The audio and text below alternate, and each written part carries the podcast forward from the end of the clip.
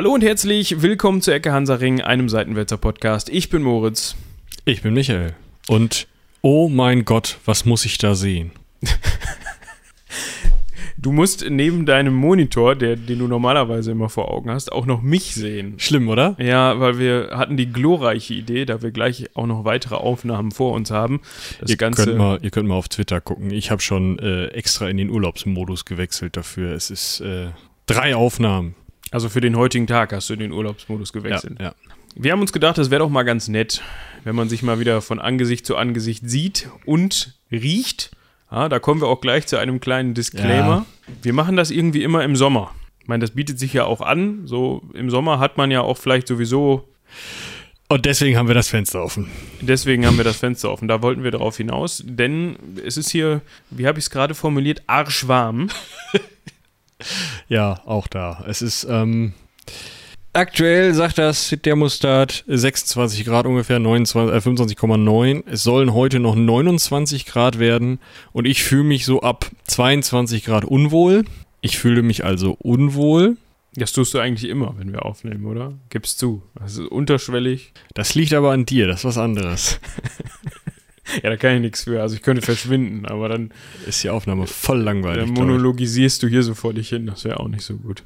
Auf jeden Fall, das war der Disclaimer. Ja, also falls ihr mal keine also, Ahnung, LKW durchs Bild fahren hört oder sowas, dann genau. liegt es einfach daran, dass wir eben uns gefragt haben, okay, was machen wir jetzt? Machen wir jetzt das Fenster zu und nehmen in Kauf, dass es noch wärmer wird und wir dann nach einer halben Stunde keinen geraden Satz mehr rausbekommen oder lassen wir das Fenster einfach auf und sagen euch das und ihr müsst damit leben. Und ihr müsst jetzt damit leben. Genau. Also ich habe mich neulich, äh, vorhin, neulich, ich bin schon ein bisschen gar im Hirn, vorhin sehr erschreckt, als ein LKW rückwärts setzte und dieses flötete und es halt, dieser Lautsprecher davon muss genau in unsere Richtung geleitet haben. Es war unfassbar laut. Ja, damit ihr das auch mitkriegt. Das ist richtig.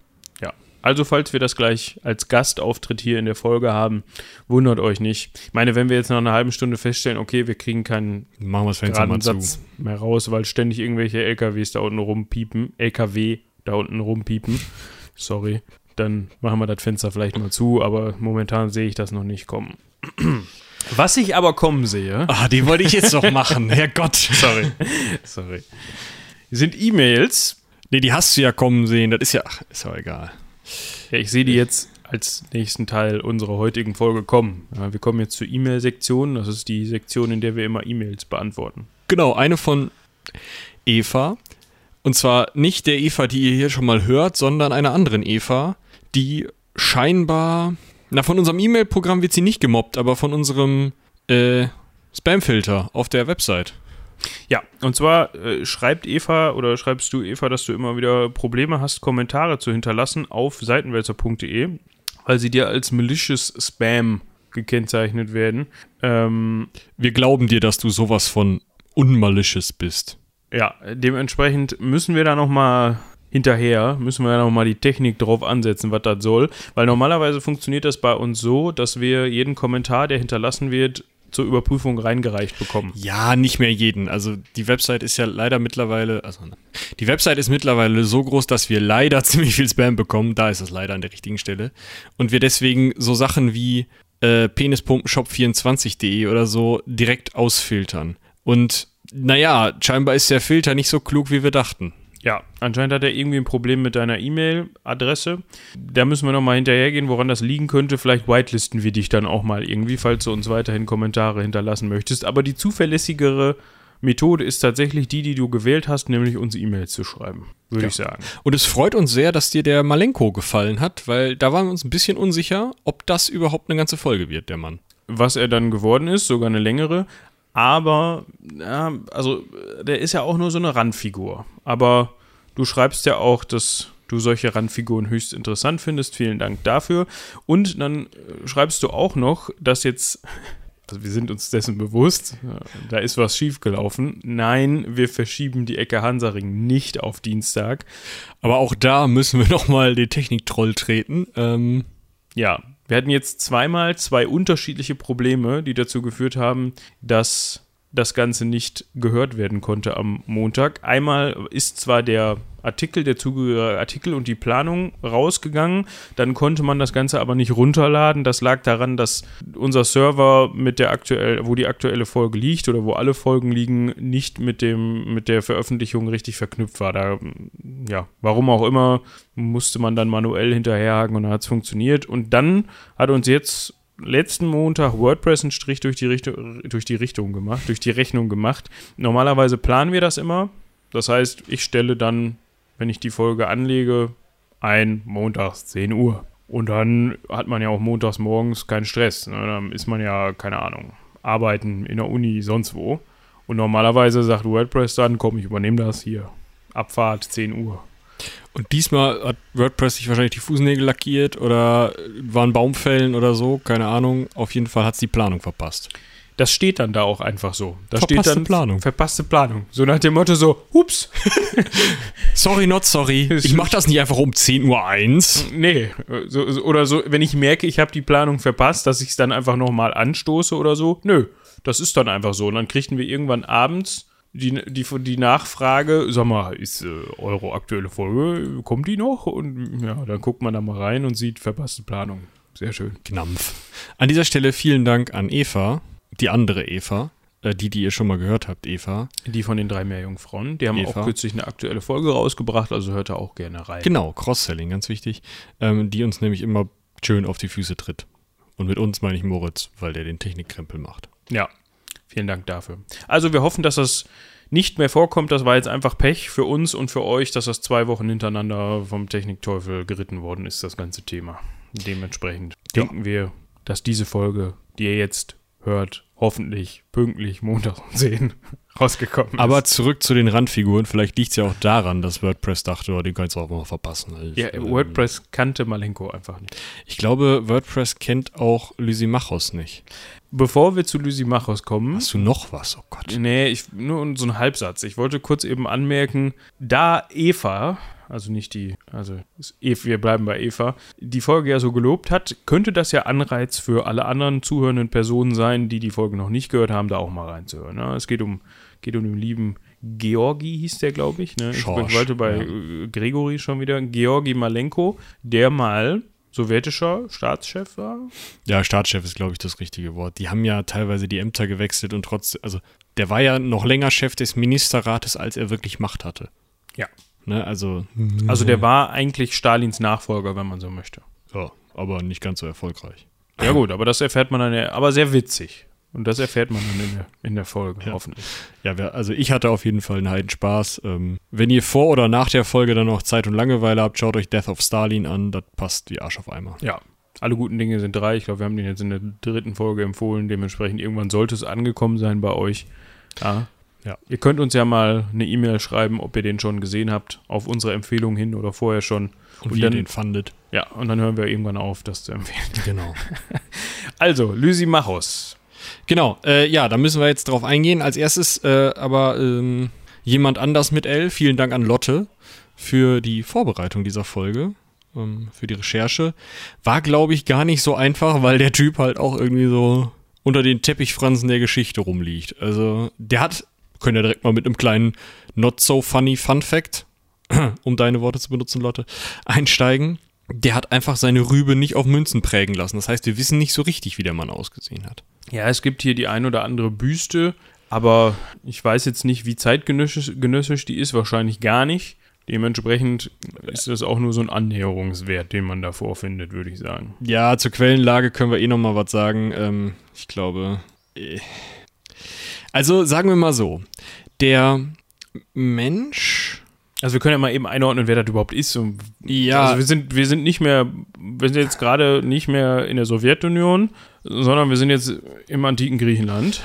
Ja, genau, aber es, also die, die Informationen, die jetzt kommen, darauf wollte ich hinaus, kommen nicht aus dem antiken Griechenland, sondern aus dem antiken Rom. Achso, du so. wolltest eben nachgucken, wo die beiden Herren denn herstammen und wann, von wann die sind und Baujahr. Ja, und so. genau. Also die beiden Historiker Arian und Eusebius, auf die wir uns hier stützen, haben 350, 400 und 600 Jahre nach dem Tod von Lysimachos geschrieben. Also, äh, wie sagt man so schön in der Internetkultur, take it with a grain of salt. Sehr schön. Ja. So, jetzt darfst du erzählen, was. Aber das ist ja, also das ist ja der Unterschied zu den sowjetischen Folgen. Das ist ja immer, also nicht immer so extrem in der Antike, aber in dem Fall halt leider. Ja, das wird bei den nächsten Diadochen auch noch so sein. Ja. Und da sagst du auch gerade schon das Stichwort, die Diadochen.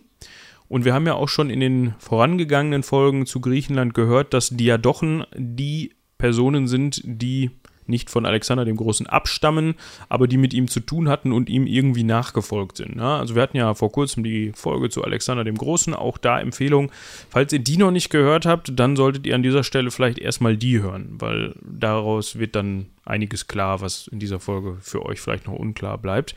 Diadochen sind im Grunde die Generäle, die er nach seinem Tod zurückgelassen hat, seine wichtigsten Generäle, und dadurch, dass er nachkommenstechnisch nicht so gesegnet war, ich glaube, da war noch so ein, so ein Bruder, so ein Halbbruder von ihm. Ein Halbbruder, ein unehelicher Sohn, irgendwie so. Und einer von denen war ähm, geistig behindert und genau. der andere war drei. Drei. Dementsprechend war da jetzt niemand, der, wir kennen das ja. Und es gibt noch einen nachgeborenen Sohn, meine ich, der nach seinem Tod erst geboren wurde. Stimmt. Oder so. Aber oder eine Tochter. Aber auf jeden Fall, ähm, da kommen wir auch gleich nochmal zu die haben jetzt alle ähm, nicht mit Regierungserfahrung glänzen können und dementsprechend, ja. Und wie man das aus, aus makedonischer Tradition ja kennt, ist das jetzt nicht so, äh, ja, Gottes Gnadentum oder so, wie man das später kennt, sondern ist halt äh, derjenige, der meint, er möchte König werden, der schreit am lautesten und dann wird er im Zweifel König. Und wenn dann auch die Abstammung irgendwie stimmt, dann passt das. Und ja. in dem Fall waren die vorhandenen in Frage kommenden Personen nicht in der Lage, wirklich laut zu schreien. Und die Generäle hatten ja sowieso eigentlich die größte Macht in, in dem Fall und dementsprechend, ich nenne es jetzt mal so, ist das unter denen aufgeteilt worden. Naja, angeblich hat tatsächlich Alexander am Ende seines Lebens gesagt, ja, wir sollen äh, übernehmen hier. Der Beste.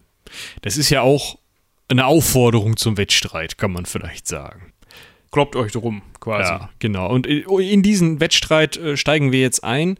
Ähm, eine Sache wisst ihr schon, und zwar, dass das Seleukitenreich daraus unter anderem hervorgegangen ist, genauso wie das Ptolemy ptolemäische Ägypten und Makedonien auch als Königreich, das über große Teile Griechenlands herrscht. Denn das wisst ihr aus den römisch-makedonischen Kriegen, aus unserer Antiochos der Große Folge und ähm, ja, die Sache mit Ägypten haben wir tendenziell am meisten in der Kleopatra-Folge gestreift. Da könnt ihr auch noch mal reinhören. Da begeben wir uns jetzt eben in die, ja, in die Anfänge rein. Und dieser Lysimachos war derjenige. Ja, danke für diesen kurzen äh, Gastauftritt. Wir haben ja eben schon gesagt, das Fenster ist auf, aber ist auch mal ganz interessant, finde ich. Ja, besonders äh, hinterher, ich hoffe, dass dieser Song nicht GEMA geschützt ist. Aber ich glaube, in der Kürze und Unverständlichkeit ist es. Okay. Ich weiß gar nicht, was diese Mikrofone aufgenommen haben. Dementsprechend habe ich das jetzt einfach mal gemarkert und entweder lässt du es drin, dann ist es für alle witzig, oder du schneidest halt nach meinem letzten Wort zu diesem Satz ab. Von wann ist der liebe Lysimachos denn überhaupt? Ja, das ist ja schon so ein Ding. also, wir wissen, dass er 323 beim Tod des Alexander zugegen war und da auch was übernommen hat. Das heißt, er kann nicht super jung gewesen sein. Aber was genau sein Geburtsdatum ist, ist eben bei den, na, wo ist er denn? Bei den ganzen Überlieferungsproblemen einfach echt nicht klar. Also, ähm, wir können ja mal eben festhalten und das nochmal wiederholen, damit man da up to date ist. Er war auf jeden Fall Zeitgenosse von Alexander dem Großen, so viel steht fest. Alexander ist geboren am 20. Juli 356 und verstorben, also vor Christus natürlich, und verstorben am 10. Juni 323 vor Christus. So. Genau, und ähm, Lysimachos ist geboren in den 360er Jahren vor Christus, wahrscheinlich und verstorben äh, 281 vor Christus. Also der Mann ist auch nur knappe 60 geworden. Äh, wie gesagt, das ist alles ein bisschen schwierig, diese ja, mm, genaue Zahlen diese genauen Zahlen genau. zu bekommen.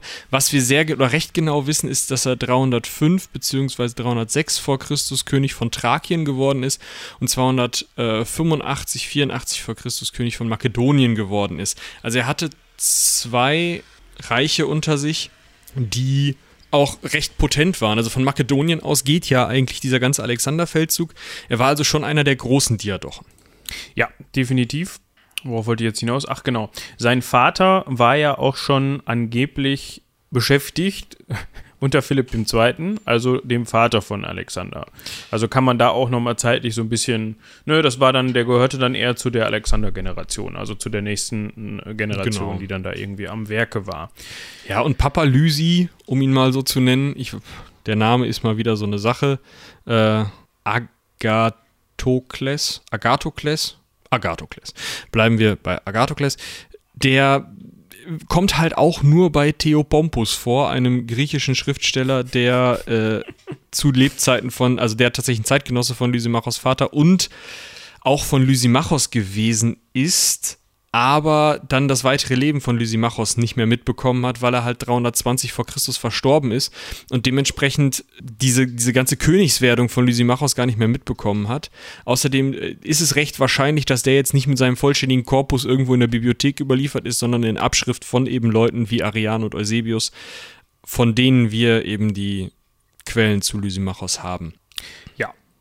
Man vermutet inzwischen, dass sowohl Lysimachos als auch sein Vater, also ehrlich gesagt, eher gesagt sein Vater, aus Thessalien stammt. Thessalien, je nachdem, wann man fragt und wen man fragt, gehörte schon mit zu Makedonien, ist aber klassischerweise südlich an Makedonien angrenzend ein Teil Griechenlands. Ja, also das ist an der, an der Ostküste Griechenlands, also zur Ägäis hin und erstreckt sich dann weiter Richtung Süden, bis dann irgendwann die griechische Halbinsel da unten anfängt, aber ein bisschen weiter nördlicher hört das auf. Aber das wurde sich ja, das haben wir dann ja auch in der Philipp-Folge schon gehört, wurde sich dann ja auch von Makedonien unter anderem mit einverleibt.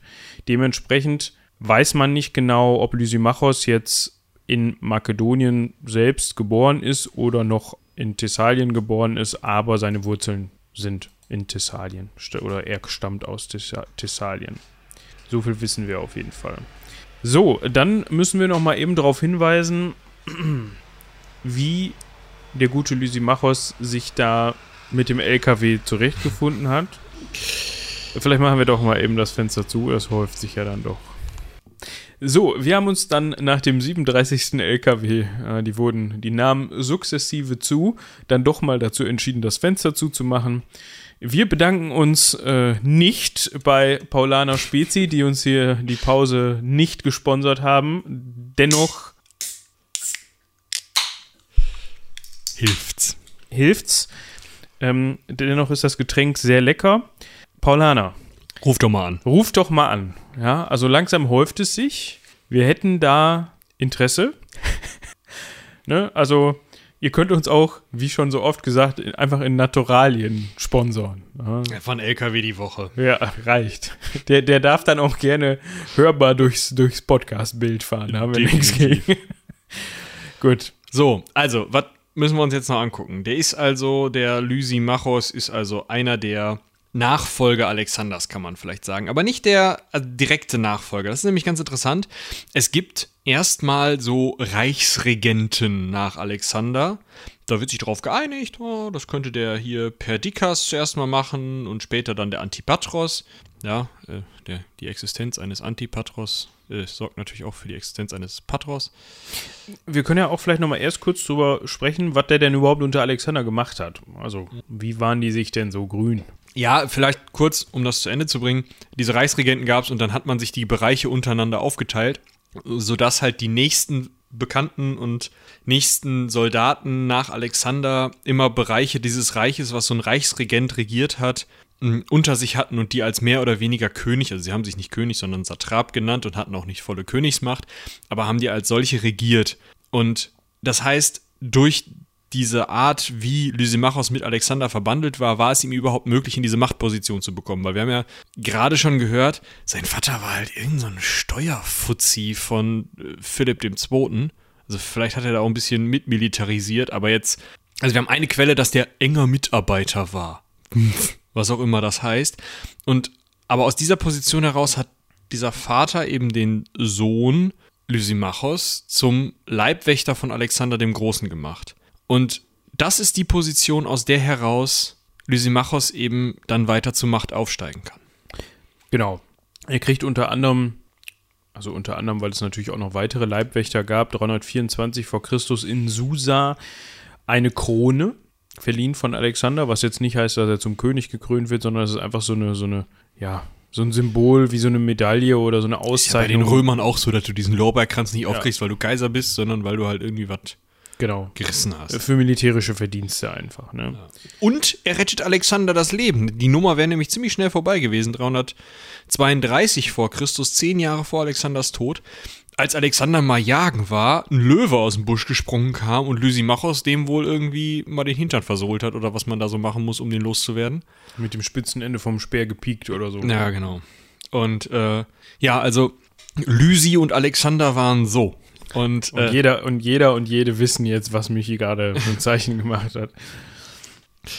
Ja, und also war Lysimachos einer von denen, die eben dann bei der Aufteilung des Reiches in Satrapien als Satrap für Thrakien ausgewählt wurde, die Verwaltung von Thrakien übernommen hat und von dort aus dann eben in die Diadochenkriege reingegangen ist, also in die Kriege, wo es darum ging, wie viel Macht haben diese einzelnen Satrapen und wer übernimmt dieses Reichsregententum und kann vielleicht irgendwer den Stuhl von Alexander doch nochmal warm halten.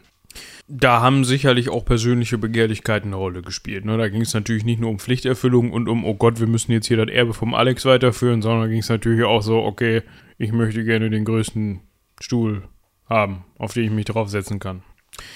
Ja, was den großen Stuhl angeht, Thrakien war schon echt so ein Nadelöhr für diese Diadochenkriege und ein sehr wichtiger Ort für das gesamte Alexanderreich eigentlich, weil es zum einen im Norden gegen hm, verschiedene Stämme aus den ähm, Steppen des, des, ja, von Griechenland aus gesehen Nordens, von uns aus gesehen ist das eher Südosteuropa ähm, und Süd, also oder äh, Zentralasien, aus diesen Gebra äh, Bereichen kamen eben Geten und, haltet euch fest, Skythen, Sie sind immer Sküten. War das denn, waren das denn dann auch wirklich mal Sküten? Also irgendwo wird dieser Begriff ja herkommen oder ist das eine römische Erfindung für irgendwas, was aus dem Osten kommt? Oder ga gab es mal die einen Sküten, die es die gab Römer mal Sküten, das definitiv. Die haben die Römer dann mal versehentlich getroffen und haben dann festgestellt, ja, das müssen alles Sküten sein. Genau, ja. Also da das äh, das sind sozusagen die Proto oder die die die ersten Sküten kann man vielleicht sagen. Ja. Ähm, Genau. Also die Skythen und die Geten kamen immer von Norden, gegen die hat sich Lysimachos wehren müssen.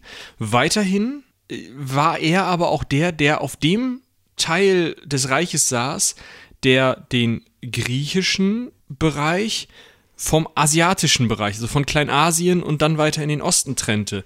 Und so eben der Ort war, der äh, ja die zumindest kulturelle Zentrum des Alexanderreiches getrennt von diesem asiatischen Teil, der neu erobert wurde. Ja, gut. Wir können ja vielleicht noch mal eben kurz eingrenzen, wo denn Thrakien jetzt überhaupt war. Ja, das wäre vielleicht ganz gut. Ähm, das ist halt, das leitet sich, also der Begriff Thrakien leitet sich halt vom Stamm der Thraker ab, also es ist eine Volksgruppe. Ich weiß nicht, ob das sogar ein Stamm ist, ob, das ein, ob man das als Stamm ja, bezeichnen ist halt so eine kann. Bevölkerung. Also äh, ihr kennt die Thraker aus äh, unserer Trajan-Folge, weil der denen mal auf die Mütze gehauen hat. Ja, und deshalb heißt dieses Gebiet halt einfach Thrakien. Und die Grenzen sind da so ein bisschen schwimmend. Da kommen dann auch noch äh, die Daker dazu, die nördlich Stimmt, gegen davon. die, gegen die Daker, nicht gegen die Thraker. Hat, ja, die äh, verwechsel, verwechsel ich auch immer. Die, Im Grunde kann man das zusammenfassen ähm, dass das der heutige östliche Teil Griechenlands ist, also bis zum Hellespont quasi, teilweise auch noch darüber hinaus. Ähm, so ein kleines Stück in, nach Anatolien rein. Das ist so im Grunde das, was man damals, also wie gesagt, da wurden ja keine Karten oder keine, da, da standen ja keine Grenzsteine oder irgendwie ja, sowas. Das ist halt, ist halt so eine Gegend irgendwie. Das kann man nicht so richtig hundertprozentig sagen. Also das wären Teile vom heutigen, äh, sicherlich äh, große Teile vom heutigen Bulgarien, aber auch so Teile vom heutigen östlichen Griechenland ab Thessaloniki äh, rüber nach Osten, Kavala die Ecke und dann halt noch rein bis ähm, zum Bosporus quasi. Äh, nicht Hellespont, der ist weiter südlich, sondern äh, bis zum Bosporus. Ja. Dem Lysimachos ging es auf den Sack, dass unter anderem dieses Gebiet regelmäßig angegriffen wurde. Und dementsprechend hat er seine ähm, Herrschaft tatsächlich immer weiter nach äh, Nordwesten ausgedehnt und ist sogar tatsächlich über die Donau gekommen, was ja auf Dauer ihm noch einen Machtbereich oder nochmal einen Rückhalt oder ein Hinterland gegeben hat und ihm auch äh, diese nördlichen Angriffe so ein bisschen vom Leib gehalten hat, was ihm eben erlaubte, dann später doch in die Diadochenkriege einzugreifen. Am Anfang hat er das eben nicht gekonnt. Hm. Vielleicht nochmal, um diese Eingrenzung des thrakischen Bereiches bei Alexander nochmal klarer zu machen. Ich habe ja gerade gesagt, das war dieser Übergang von äh, Europa nach Kleinasien. Tatsächlich sind auch Teile Kleinasiens zu dem Zeitpunkt unter Lysimachos Kontrolle. Äh, sowohl die gesamte Küste des Schwarzen Meeres äh, diese gesamte Südküste, als auch die griechischen Teile Kleinasiens, also ähm, ja, Westkleinasien, kann man vielleicht sagen. Ja, das ist jetzt so ein bisschen, das ist so ein bisschen so ein umgedrehtes L, was dann einmal durch die heutige Türkei durchläuft, wo sich dann die Gebiete von Lysimachos und ähm, Seleukos ähm, halt, wo die angrenzen. Und Ptolemäus übrigens auch noch. Ich kann mal gucken, ob ich euch die Karte verlinken kann, die wir hier vor uns haben, wo man die Gebiete mal sieht und das ist schon wirklich beeindruckend. Also man hat halt, um das nochmal eben aufzugreifen, man hat halt Kassandros, der hat ähm, heutiges am Anfang jedenfalls, das verschiebt sich ja, ja noch genau, mal. das ist halt immer so das Ding. Also äh, Kassandros ist derjenige, der Griechenland und Makedonien kriegt. Ja. Oder Kassander. Man kennt ihn häufig, heute, glaube ich, eher unter Kassander, aber ja. Kassandros ist halt die griechische Form davon. Dann haben wir Antigonos, den ersten Monophthalamos. Monophthalmos. Da müsste man jetzt mal eben rausfinden, was dieses Monophthalmos heißt. Der hat auf jeden Fall Kleinasien und Asien äh, bekommen. Also das ist auf der Karte, die ihr jetzt seht, nicht drauf, weil da das Seleukidenreich schon sehr, sehr groß ist. Ähm, der hat also ja sozusagen diesen Übergang, das heute, der heutige Iran, Irak äh, plus Teile von, von Kleinasien bekommen. Ja, dann haben wir noch Ptolemäus, über den haben wir ja auch schon äh, häufiger gesprochen. Le, Le Ägypter. Ägypten und auch teilweise noch Teile von Palästina, aber auch das verschiebt sich natürlich hier und da mal.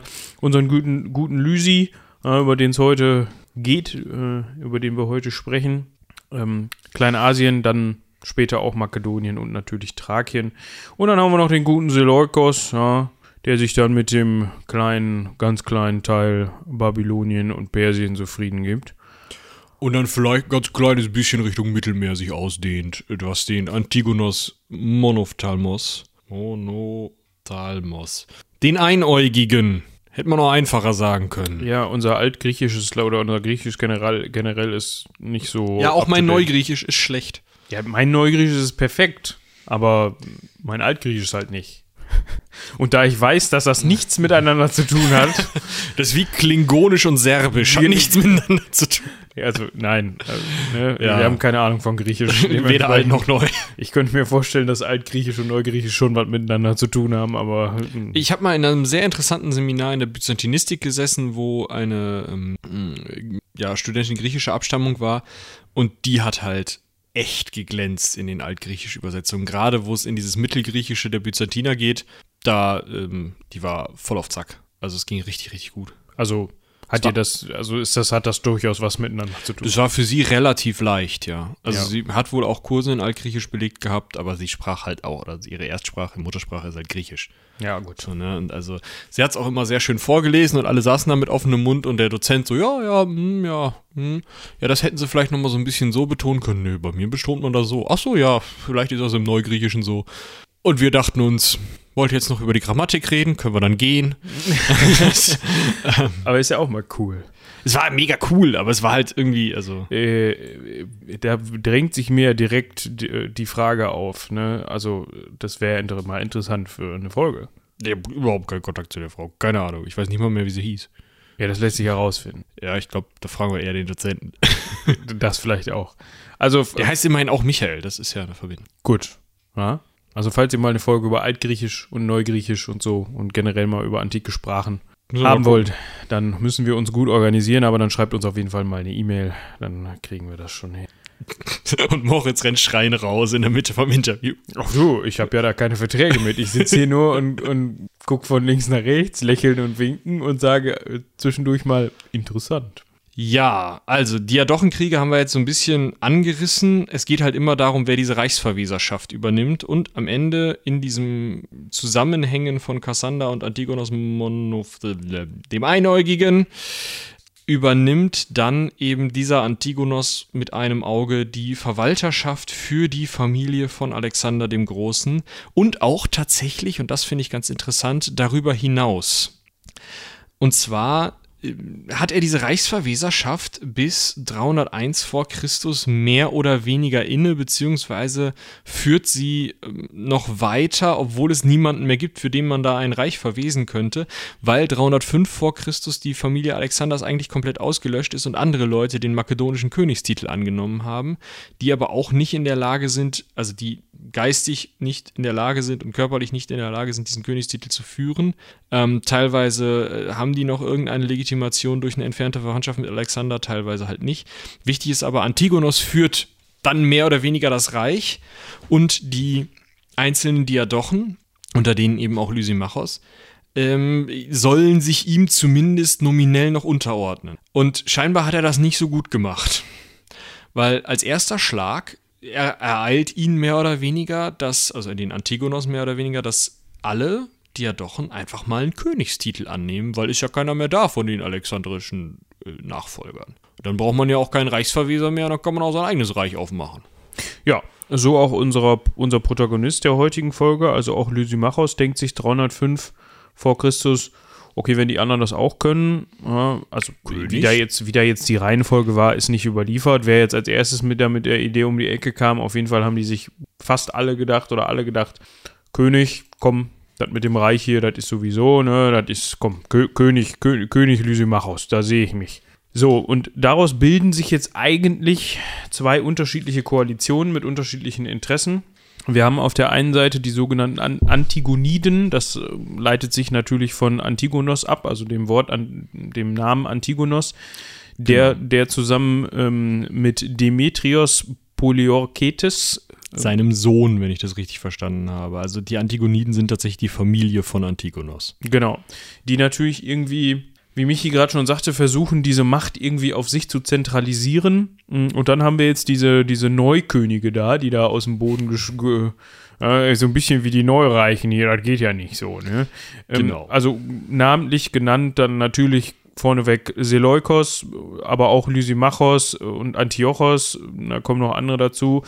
Ja, also Antiochos ist zum Beispiel ein Sohn von Seleukos, der hat jetzt in dem Sinne noch keinen König, sondern nur so einen Prinzentitel, aber da rennt zum Beispiel auch Ptolemäus mit rum, obwohl der sich, also ne, der sich dann zum Pharao in, in Ägypten macht, der ähm, kämpft tatsächlich in der wichtigsten Schlacht wohl nicht mit, ähm, ist aber doch zentral in dieser Koalition dabei und ist auch jemand, der mit, ja, sich gegen äh, die Antigoniden verbündet. Also so ist es durchaus. Ja, und wir sprechen hier von der Schlacht bei Ipsos eine sehr entscheidende Schlacht, vor allem auch sehr entscheidend, was die Nachwirkungen angeht und was so den Verlauf im Mittelmeerraum in der Antike generell angeht. Ne? Also das ist natürlich irgendwie, sorgt natürlich auch irgendwie für so einen Bruch kann man doch eigentlich sagen. Bruch, aber steuert natürlich auch oder bestimmt natürlich auch, wie das spätere Mächteverhältnis hm. sich, sich dann auswirkt, quasi. Dazu muss man sagen, dafür, dass die eigentlich so wichtig ist und dafür, dass man, dass auch viele HistorikerInnen, die so als das eigentliche Ende des Alexanderreiches oder der Alexanderherrschaft sehen, ist gar nicht so gut überliefert, was da überhaupt los, also wie genau da was los war. Wir wissen natürlich, dass diese beiden Koalitionen sich gegenübergestanden haben. In dieser Schlacht selbst dann eben Antigonos und Demetrios gegen Seleukos, Lysimachos, Antiochos und Pleistachos. Da müssen wir, der Pleistachos war wahrscheinlich auch wieder irgendein so Sohn. Das war der Bruder von Kassander ah. aus Griechenland. Genau, der, äh, den haben wir ja auch noch im Hinterkopf.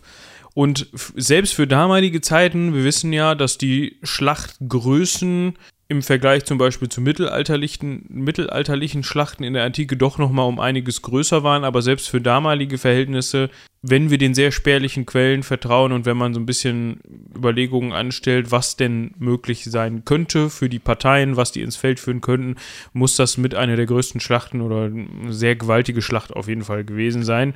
Schätzungen gehen bis davon aus, dass bis zu 200.000 Soldaten beteiligt waren. Interessant dabei ist aber, dass wir nicht mal wissen, wo genau Ipsos gelegen hat. Also wir wissen, dass der Laden, wo die gekämpft haben, Ipsos hieß, aber wo genau das war, irgendwo im heutigen Anatolien, also irgendwo in der äh, Türkei. Aber ja, westliche Türkei, ja.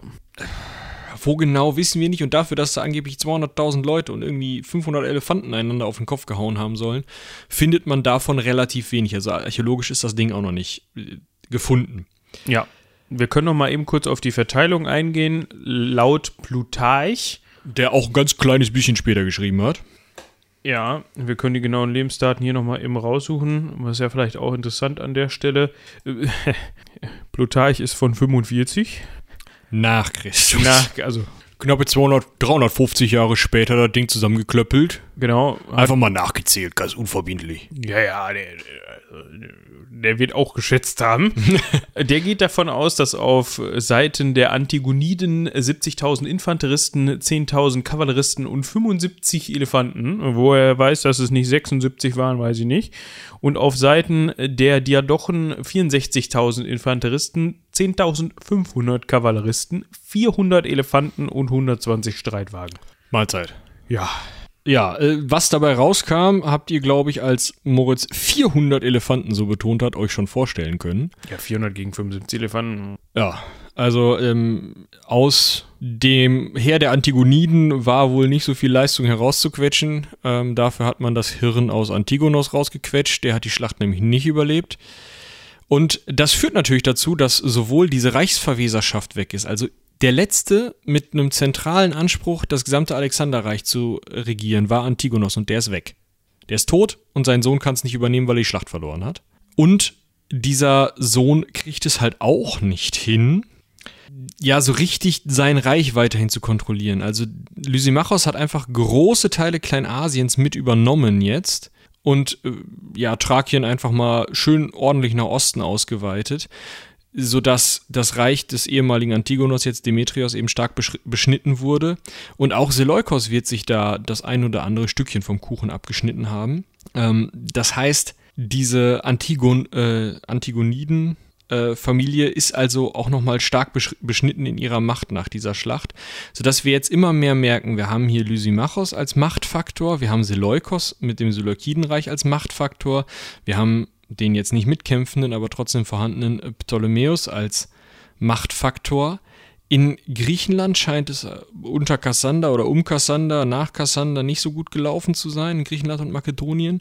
Ähm, ja, also wir sehen schon, Lysimachos ist einer der zentralen Akteure jetzt im Nachgang der, äh, dieses, dieser großen Schlacht bei Ipsos.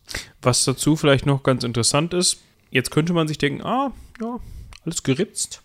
Ne? Also die Antigoniden sind geschlagen, auch wenn der Demetrios weggekommen ist mit 4.000 bis 5.000 Mann, der konnte sich äh, ja, nicht weggekommen, sondern er ist abgehauen. Ja, das meine ich. Also der ist denen weggekommen. Das heißt, er konnte, konnte sich mit seinen verbliebenen 4.000 bis 5.000 Soldaten noch einschiffen. Stellt also auch noch irgendwie so ein, ja, ernsthaft, der ist auf dem Boot geklettert und ist abgehauen. Ja, aber vielleicht hat er sich auch vor der Schlacht schon einge... Das, das kann sein. ähm, das stellt also auch noch irgendwie so einen kleinen Machtfaktor da mit seinen Parmenikes da.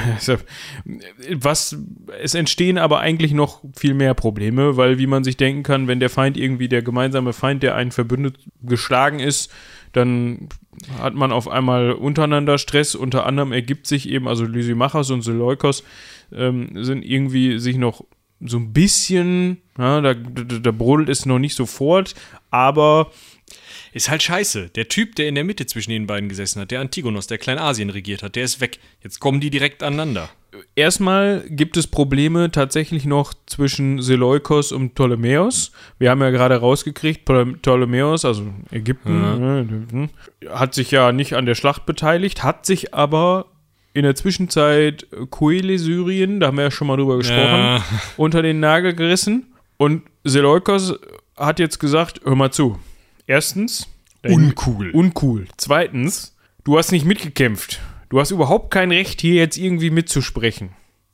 Und das ist tatsächlich, da haben wir ja auch schon mal drüber gesprochen, das ist tatsächlich der Grund, warum sich das Ptolemäerreich oder der Ursprung, warum sich das Ptolemäerreich und das Seleukidenreich immer Spinnefeind war. Wegen dieser Geschichte da.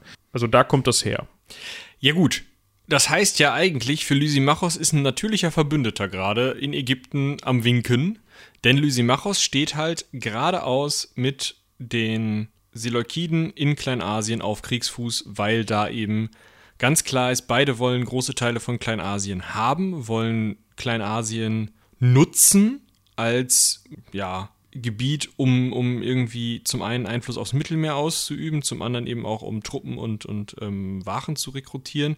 Also das ist einfach äh, auch ein wichtiger Wirtschaftsfaktor, gerade wenn man sich anschaut für Lysimachos, der ja nur in Anführungsstrichen Thrakien hat zu dem Zeitpunkt und Thrakien ist, naja, ist halt irgendwie so Nordostgriechenland-Dingens. Hm. Also das ist halt nicht kernmakedonisches Gebiet, es ist nicht die griechischen Stadtstaaten und es ist nicht das Gebiet um Babylon, was so ein Seleukos unter seiner Fuchtel hat. Also der braucht ja auch noch echt Material. Das heißt. Material. Ja, Leute und Material. Ähm, das heißt, er hat halt ein ganz klares Interesse in Kleinasien gut Fuß zu fassen und hat ja auch nach dieser Schlacht sich Teile von kleinasiatischen Städten ähm, unter den Nagel gerissen. Äh, und Ptolemäus denkt sich natürlich, wenn der da oben den Seleukos beschäftigt, dann kann ich hier unten mir das Keule-Syrien nochmal organisieren. Ja, unter anderem das. Zweitens spielte Demetrios, also der, der eigentlich auf der Seite der Antagoniden stand, auch nochmal wieder eine Rolle wir haben ja gerade gehört, okay, also du sagtest ja, äh, Ptolemäus bietet sich ja an als Verbündeter für Lysimachos, der sich natürlich damit äh, Seleukos in die Haare bekommt und Seleukos denkt sich ja, bevor ich jetzt alleine dastehe, verbinde ich mich jetzt mit Demetrios. Weil der hat ja auch wieder Ansprüche, der möchte gerne in Griechenland da irgendwie wieder Fuß fassen. Also einmal komplett überkreuzt das Ganze. Natürlich. Und es kommt dann im Ende, also jetzt muss ich mal gerade gucken, Demetrios selbst wird dann aber gefangen genommen von Seleukos, warum auch immer, und stirbt in dessen Gefangenschaft.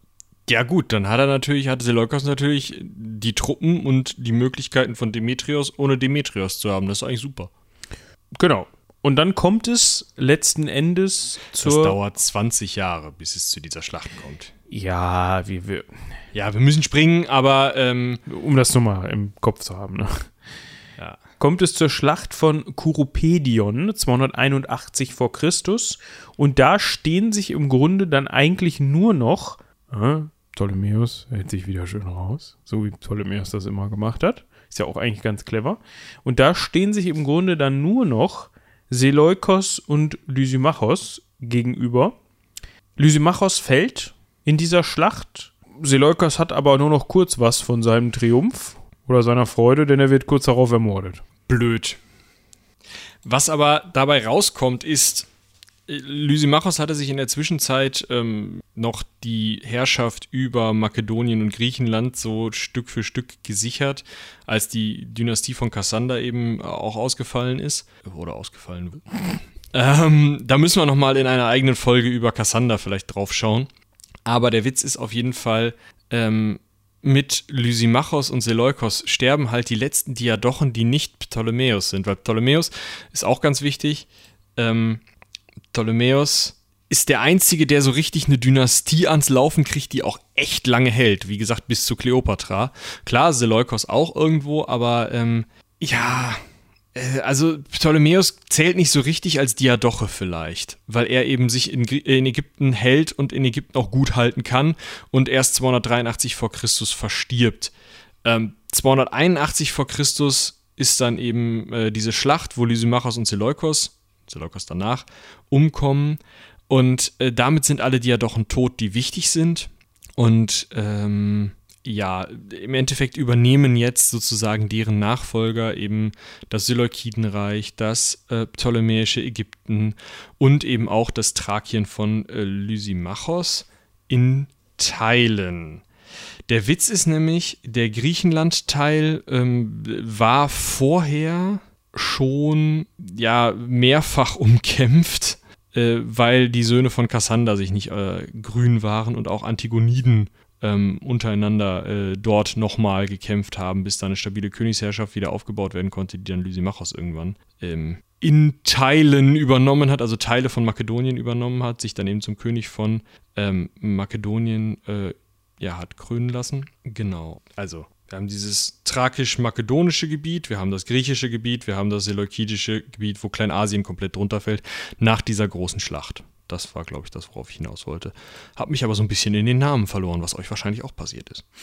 Was ich ganz interessant finde, ich habe gerade nochmal nachgeguckt, weil mich das interessiert hat. Wir haben ja während Alexander schon, also während der Alexander-Folge schon über diesen Film da gesprochen. Äh, ja. Wurde ja mal verfilmt 2004.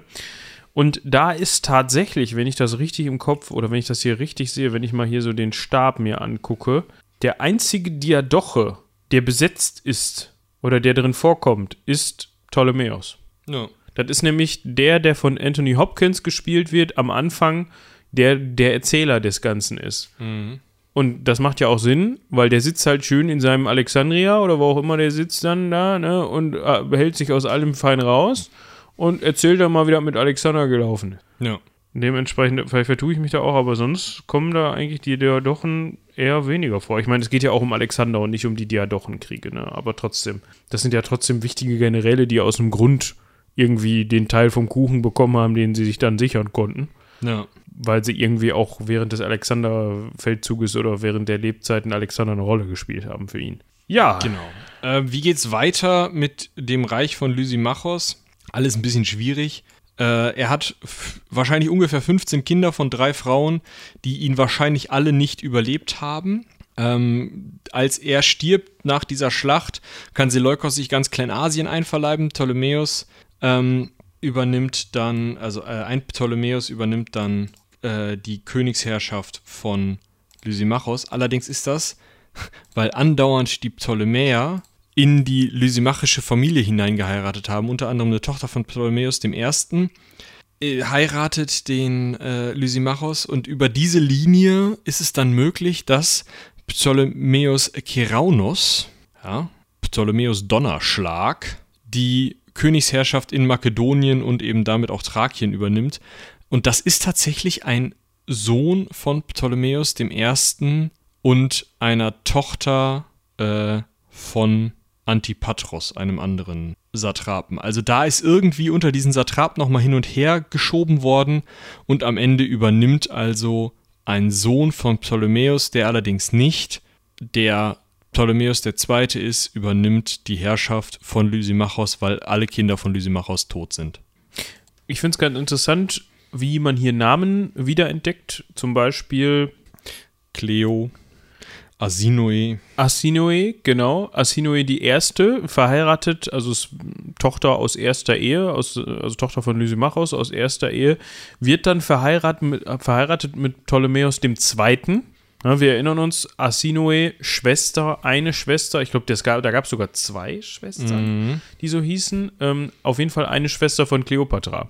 Also der Name Asinoe hat dann auch im, Ptol im Ptolemäischen Reich, also in der Tradition, bis dahin ja. überdauert. Und den gab es ja auch schon, denn ähm, er selbst war auch mit einer Asinoe, der, nämlich Asinoe der Zweiten, verheiratet. Also Tochter von Ptolemäus I.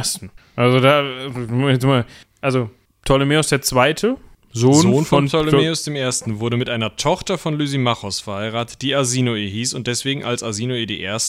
Pharaonin von Ägypten wurde. Er war in zweiter Ehe. Also Lysi. Ja. In dritter Ehe, dazwischen äh, Ja, das stimmt. Da, es gab noch eine persische Prinzessin, die ist aber, hat er dann irgendwann verstoßen. Er. Also Lysi. Lysi ist. Ja, warte. Ist in, zwei, in dritter Ehe. Mit, mit Asinoe der Zweiten verheiratet, Tochter von Ptolemäus der Ersten. Das heißt, jetzt muss man mal den Verwandtschaftsgrad, der, der durch diese Hochzeiten entsteht, hier herausklamüsern. Denn er heiratet die Schwester seines Schwiegersohns. Ja, genau. Wäre das nach heutigen ja. Gesetzgebung erlaubt? Ja. Natürlich, ist ja biologisch kein Ding. Ja, läuft bei denen. Läuft bei denen. Mein Stammbaum ist ein Kreis, aber läuft bei denen. ja, also äh, wir können aber festhalten, diese Kinder oder die Kinder, die er mit all diesen drei Frauen tatsächlich plus einigen Mätressen gehabt hat, sind eben alle gestorben oder getötet worden. Und durch diese sehr enge Verwandtschaftsverbindung zwischen dieser lysimachischen, lysimachischen Familie und den Ptolemäern konnte eben der Sohn von Ptolemäus aus zweiter Ehe der erste Sohn aus zweiter Ehe dieses Königreich ähm, äh, Makedonien, wo dann Thrakien dazugehörte, übernehmen. Ja, Wahrscheinlich auch nicht so lange, aber. Naja, da kommen dann halt irgendwelche Philips dann irgendwann wieder an und ähm, wir erinnern uns, was die Römer dann damit gemacht haben. Die hatten nicht so viel übrig für Philips. Nee. Nur kurzzeitig und dann wieder nicht und dann wieder doch und dann irgendwann gar nicht mehr. Genau. Äh, wir können festhalten, warum sind diese ganzen Kiddies gestorben? Naja, Arsinoe die Tochter von Ptolemäus I. hatte sich das wahrscheinlich schon ausgerechnet.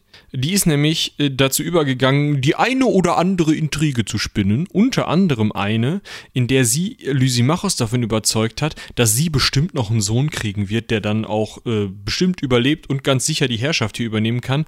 Und dass ähm, also äh, Agathokles, der Sohn von Lysimachos, aus seiner ersten Ehe bestimmt sich verschworen hat, um Lysimachos zu töten, um selber die Königsherrschaft zu übernehmen, um die ptolemäische Familie irgendwie auszustechen. Und Lysimachos glaubt die Scheiße halt auch noch. Und lässt ihn vergiften, ne? Genau, lässt ihn umbringen, wahrscheinlich vergiften, vielleicht auch hinrichten.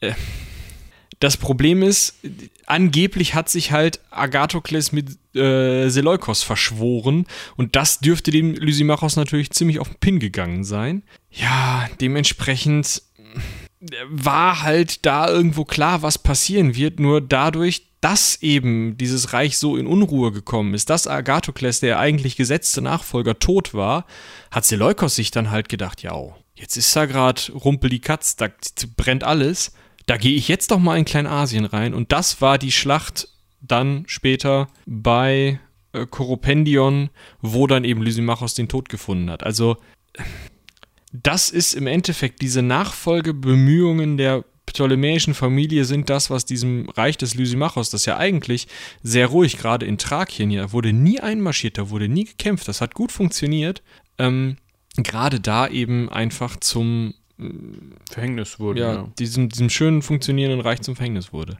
Was ich ganz interessant finde, die dritte Ehe mit Asinoe II. hatte auch wieder drei Kinder, von denen man weiß, zur Folge. Und zwar drei Söhne. Und der Erstgeborene hieß Ptolemäus Epigonos. Und erst der Zweitgeborene hieß Lysimachos. Ja, weißt du auch, wenn der äh, Ehe die Hosen anhatte, wenn ich, die Hosen schon erfunden worden wären. Ich, ich, ich wollte gerade sagen, das finde ich sehr bezeichnend dafür, dass ein König, König Lysimachos, sein erstgeborenes Kind, also nicht sein eigentlich erstgeborenes, weil das hat er nämlich vergiften lassen. Ne? Mein Gott, kommt immer mal einer weg, ne? Nach der, nach der Linie der Mutter benennt. Was ja irgendwo, klar, die waren irgendwie verbündet, sonst hätten sie auch nicht viel, so viel untereinander geheiratet, aber was ja trotzdem irgendwie auch ein konkurrierendes Königreich war. Ja. Und konkurrierender aus einem, also von einem konkurrierenden Diadochen. Und den, den, ich nenne dann meinen erstgeborenen Sohn nach diesem Typen da. Das finde ich schon bezeichnend, muss ich sagen. Äh, naja, es hat aber einen Sinn. Und zwar hat der scheinbar aus irgendwelchen Gründen die Co-Herrschaft in Ägypten als Teilverwalter dieses Ptolemäerreiches bekommen. Also ich kann mir vorstellen, dass er dadurch sozusagen mm, oder das nur durch diesen Namen konnte. Wir hatten ja schon gehört, dass das wichtig war im Ptolemäerreich, ja. auch später noch, wie Eben. man hieß. Das war echt zentral. Also, ja, könnte sein. Äh, der Witz ist, die beiden anderen Kinder von Arsinoe, nämlich Lysimachos und Philippos, sind äh, 281 äh, ermordet worden. Also wie genau dieser Ptolemäus Epigonos. Nee, Kiraunos, dieser Sohn aus zweiter Ehe von Ptolemäus dem Ersten aus Ägypten. Ah, okay. Wie der an die Macht gekommen ist, würde mich auch nochmal interessieren. Weil es noch diesen Ptolemäus Epigonos gibt, der ihm eigentlich hätte dazwischen funken können. Genau. Weil der hat ja im Zweifel den besseren Anspruch, weil ursprünglich ja Lysimachos in Makedonien und Thrakien den Hut auf hatte. Eben. Und als erstgeborener Sohn von ihm könnte man da mal eher drankommen als irgend so ein aus zweiter Ehe von Ptolemäus, ja, aber der, eigentlich gar nichts damit zu tun aus, hat. Der aus zweiter, also der. Ja gut, aber der ist, aber der, der ist nicht aus der Ehe zustande gekommen mit ähm, mit der mit Asinoe, sondern der ist aus einer, das ist die erste Ehe von Ptolemäus. Ach, das hätte Ptolemäus der zweite. Warte. Genau, nee, das ist äh, der äh, Keraunos, um da mal zu bleiben, der ist aus der zweiten Ehe vom ersten Ptolemäus. Okay, der hat also nichts mit der ersten Asinoe zu tun. Genau, der hat, der hat blutsverwandtschaftsmäßig nichts mit der Lysimachos-Familie zu tun. Deswegen wundert mich das so, dass der da sagt, ja. Wird sich irgendwie ergeben haben, einfach. Ja. Ja, wir entschuldigen uns dafür, dass wir am Ende hier noch so ein bisschen Namensping-Pong gespielt haben. Ihr Ich- seid ich hab- wahrscheinlich nach 30 Sekunden ausgestiegen, nachdem es um die ganzen. Wir können mal über das gesamte Ptolemäerreich reden. Da können wir nur mit Nummern um uns schlagen. Aber ich habe noch eine Möglichkeit, die euch das Ganze äh, erleichtern wird. Der Bums ist 279 vor Christus, Christus, Christus einfach vorbei. Da kommen nämlich die Kelten und machen Thrakien klein. Und dann gibt's schöne kleine keltische Fürstentümer, die keine Schrift haben zu dem Zeitpunkt. Das heißt, wir wissen da nichts drüber. Ja. Und weil wir da nichts drüber wissen, würde ich sagen, das war's mit Lysimachos. Heute mal eine etwas kürzere Folge, obwohl sie uns, glaube ich, genauso verwirrt hat wie euch in Teilen. Ich hoffe, das steigert sich, äh, der, Verständnisgrad steigert sich weiter damit, dass wir durch die weiteren ähm, Diadochen bzw. Satrapen durchgehen und so diese ganzen Puzzleteile ineinander fassen. Das ist ja häufiger so, wenn wir solche von mehreren Seiten aus solche Schlachten äh, und, und Kriege uns anschauen. Ja. Ihr könnt uns natürlich gerne Feedback dalassen, ob ihr euch denkt, Was? Leute, griechische Namen, ich verstehe nur Bahnhof. Obwohl die damals noch gar keine Bahnhöfe hatten. Genau. Interessiert mich nicht. Auch keine Hosen. Ja, das interessiert uns immer sehr, was euch interessiert. Dementsprechend hoffen wir, dass ihr einigermaßen mitkommen konntet mit den ganzen Lysimachos, äh, Seleukoses, Ptolemäer, äh, wie auch immer. Kön könnte man sie als Lysi machen bezeichnen? Wenn du das möchtest, darfst du das, glaube ich. Ich glaube, es ist aber, es sind tatsächlich nur zwei Lysimachos und beide 281 vor Christus gestorben. Der eine in der Schlacht, der andere im Kinderbettchen mit Kissen erwürgt. Vielleicht auch Messer oder so. Obwohl bei Kindern ist ja das Kissen eher so die traditionelle musst du, glaube ich, Ptolemäus Kiraunos oder Arsinoe fragen. Meinst du, Asinoe hat ihren eigenen Sohn umgebracht? Ich finde noch, ra- es interessiert mich jetzt, ich finde noch raus, wie lange die Frau denn überhaupt wohl überlebt hat. Wahrscheinlich länger als ihr Mann. Das ist richtig, aber in ich, der Zeit, in der Michi das rausfindet, kann ich ja schon mal hier die Formalitäten erledigen. Wie gesagt, vielen, vielen Dank an Lotte für, den, für die Recherche. Haben wir sonst noch was? Es gibt ein neues Format. ja, Nicht äh, von Lotte, sondern von Charlotte. ha, Sehr zu empfehlen. Es geht um Journalismus. wie geht? Journalismus? Genau. Ja, also falls euch das interessiert, ich glaube, da gibt es jetzt eine Folge von, die von ein paar Tagen rausgekommen ist. Genau. Und dann findet ihr das, also hört da gerne rein, dann findet ihr das Ganze natürlich auch auf seitenwälzer.de. Oder ihr, ähm, ja, ladet einfach in eurem Podcast-Grabber jetzt auch alle Podcasts von auf allen Kanälen runter. Oder ihr folgt einfach schon im, eu- in eurem Podcast-Grabber dem großen Seitenwälzer allumfänglichen Feed. Feed. Das funktioniert ganz gut, da ist alles drin. Also das, um das nochmal festzuhalten, das ist der Titel des, ihres Podcastes auf allen Kanälen, Genau. damit man da nicht durcheinander kommt. Ja, und ansonsten, Arsinoe hat übrigens bis äh, 268 vor Christus noch getagt. Also der ging's so weit. ja, die hat sich durchgewurschtelt, meinst du? Ja. Mit allen Mitteln. Ja. Gut. War er dann die, die böse Stiefmutter für Agathokles, Asinoi die Erste und Eurydike. Viel interessanter ist noch, sie war nicht nur die Frau des Lysimachos, sondern sie war auch die Frau des Ptolemäus des Zweiten, ihres Bruders. Zeitgleich oder danach? Nacheinander. Ich meine, der, der war ja auch, also Ptolemäus war da ja schon dran gewöhnt, der hatte ja vorher schon mal mit einer Arsinoe zusammengelebt. also falls das jetzt den einen oder die andere von euch verstören sollte, die Ptolemäer waren da eher so ein bisschen Targaryen-mäßig unterwegs. Da war das, da gehörte das zum guten Ton, dass Das Bruder ist ja- und Schwester geheiratet Das ist haben. einfach, das hängt mit dieser ähm, damaligen ägyptischen Glaubensvorstellung zusammen. Ja. Wir wissen jetzt natürlich nicht, ob das das erste Mal zu dem Zeitpunkt nee, war. nee, nee, nee, nee, das haben schon die alten Pharaonen Nee, nee, aber ich meine, ähm, Ptolemäus der Erste wird es aus Griechenland nicht gekannt haben. Nee, aber dem werden das wahrscheinlich findige Priesterinnen und Priester der örtlichen Kultur nahegebracht haben und da Alexander gesagt hat, einfach mal in die Kulturen zusammenmischen, wir gucken, dass wir da oben eine schöne griechische Schicht draufklatschen und das so ein bisschen hier mit Wein getrinken und so, das machen wir, aber der Rest, das kann schön so, die Verwaltungsstrukturen können bleiben. Ich habe überhaupt keine Lust, irgendwelche griechischen Beamten hier vorbeizuschicken. Ähm, könnt ihr euch also vorstellen, was für ein kulturelles Gemenge dieses Ptolemäerreich war, sowohl hellenistisch als auch altägyptisch. Und naja, da wird jemand dann mal gesagt haben, sag mal, ähm, äh, Ptolemäus, hast du eigentlich deine Schwester geheiratet? Was? ja, das, das macht man hier so. Hör mal zu, du hast jetzt dreimal geheiratet, ja? Also äh, sowohl diese Berinike ähm, als auch, ja, das können wir uns auch in einer der nächsten Folgen nochmal angucken, aber als auch davor die äh, Thais äh, und Eurydike natürlich, die Tochter von Antipatros, ist ja klar. Also, ähm, da, du hast ja super viel geheiratet und war, war eine davon jetzt deine äh, Schwester auch? Nee. Ja, guck mal. Die ist gerade frei geworden da hinten. Der Seleukos hat doch den Lysi kaputt gehauen. Und den hattest du ja mit deiner Tochter verheiratet. Und du hast hier noch so einen Sohn, der ähm, aus Gründen auch irgendwie nicht mit seiner Schwester verheiratet ist. Änder das mal. Kann man da nicht was machen? Und dann hat er sich gedacht, ja gut, kommt auch ein Versuch an. Ne? Mir ist das ja egal. ich muss da ja nicht, ne? Macht ihr mal. Und so ist es dann passiert. Das ist übrigens äh, nach heutigen Gesetzen und Empfehlungen nicht erlaubt. Das hat. Damals war man sich noch nicht über die Konsequenzen bewusst, was passiert. Ja, also die Fortpflanzung, lasst die bleiben. Was ihr sonst macht, pff. Ähm, ja, das muss jeder mit seinem gewissen Wissen, Glaubensvorstellung, äh, hier moralischen. Das müsst ihr alles ein bisschen durcheinander rühren, ja, aber. Ähm, ich halte mich da raus. genau. Aber das Gesetz Schwierig. sagt, fortpflanzen, nein. Ist das so? Ich weiß gar nicht, also es kann sogar also sein. Du kannst ja nicht deine Schwester heiraten. Nee, heiraten kannst du ja auch nicht. Also du sowieso nicht, aber. Ja, ich sowieso nicht. Ich krieg das nicht hin. da kannst du dich auf den Kopf stellen.